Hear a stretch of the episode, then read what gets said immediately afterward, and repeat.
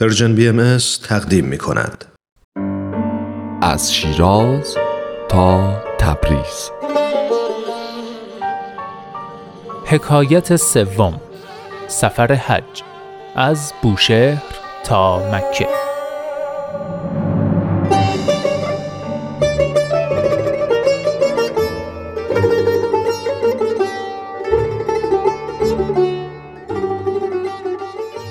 حضرت باب چهار ماه بعد از اظهار امر یا همون بعثت در شیراز و فرستادن هر کدوم از مؤمنین اولیه به نقاط مختلف همراه با جناب محمد علی بارفروشی ملقب به قدوس و غلام با وفاشون مبارک عازم سفر حج شدند. اون سال چون عید قربان تو روز جمعه واقع شده بود و اصطلاحا حج اکبر بود از نظر مسلمین زیارت کعبه و انجام حج اهمیت خیلی خاصی داشت و خیلی ها انتظار داشتند که حضرت موعود توی کعبه ظهور بکنه. به همین خاطر تعداد مسلمانایی که سعی داشتن به حج برن بیشتر از سالهای قبل بود. از شهر شیراز هم حجاج زیادی سوار همون کشتی بودند که حضرت باب برای رفتن به مکه سوارش بودند. طوری که کسرت جمعیت و حیاهو و جنگ و جدال حجاج با هم دیگه باعث شد تو این سفر خیلی به حضرت باب سخت بگذره.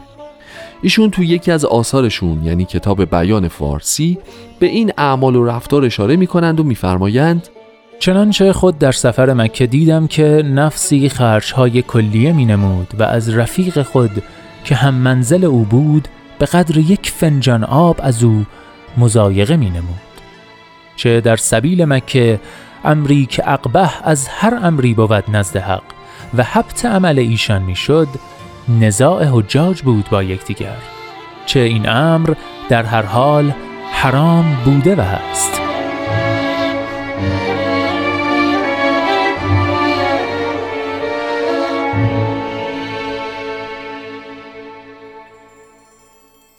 خلاصه یکی از این حجاج شیخ هاشم برادرزاده امام جمعه شیراز یعنی شیخ ابو تراب بود که روی کشتی حاضر بود و سعی می‌کرد حضرت باب رو اذیت و آزار بکنه و بقیه مسافرین رو علیه ایشون تحریک هم می‌کرد.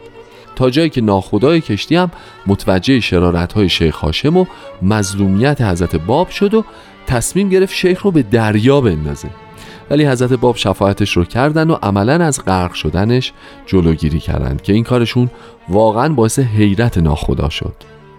حاجی ابوالحسن شیرازی که یکی از مسافرین این کشتی بوده تعریف کرده که من در مدت دو ماه مسافرت خود که با سایر حجاج در این کشتی از بوشهر تا جده رسیدیم مشاهده می کردم که حضرت باب تمام ایام مستقرق در نزول آیات بودند که آن حضرت املا میفرمود و جناب قدوس می نوشتند و آن حضرت و جناب قدوس با اطمینان کامل مشغول این کار بودند. حتی در موقعی که کشتی به واسطه باد و طوفان دچار انقلاب دریا می شد و مسافرین همه مضطرب و نگران بودند ابدا تأثیری در بشاشت و مسرت آن دو وجود مبارک نمی نمود. همین حاجی ابوالحسن شیرازی یکی از کسایی بود که توی این سفر حج با قلب پاکش موفق شد مقام حضرت باب رو درک کنه و به ایشون ایمان بیاره.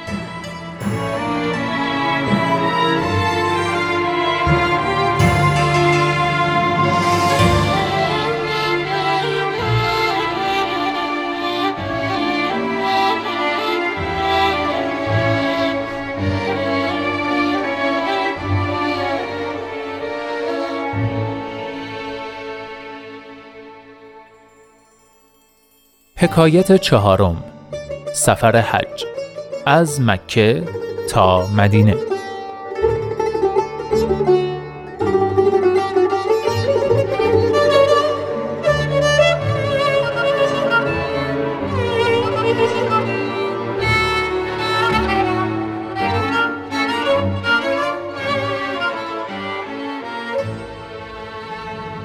بعد از انجام اعمال حج حضرت باب و همراهانشون در تاریخ اول محرم سال 1261 قمری مصادف با دهم ژانویه 1845 میلادی از مکه عازم مدینه شدند.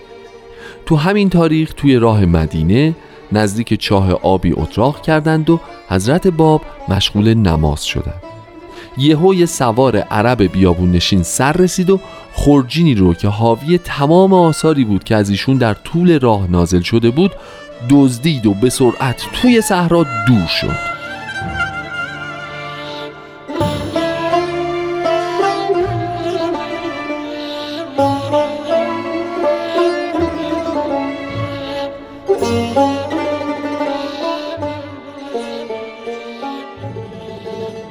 مبارک غلام حضرت باب فورا خواست دوز رو تعقیب بکنه و خورجین رو پس بگیره. ولی حضرت باب همونطور که مشغول نماز بودن اشاره کردن که این کار رو نکنه. بعد از نماز به مبارک اظهار لطف و محبت کردند و فرمودند که جزای نیت خیرت با خداست و فرمودند اگر در پی سوار می رفتی البته به او می رسیدی ولیکن اندوهگین مباش.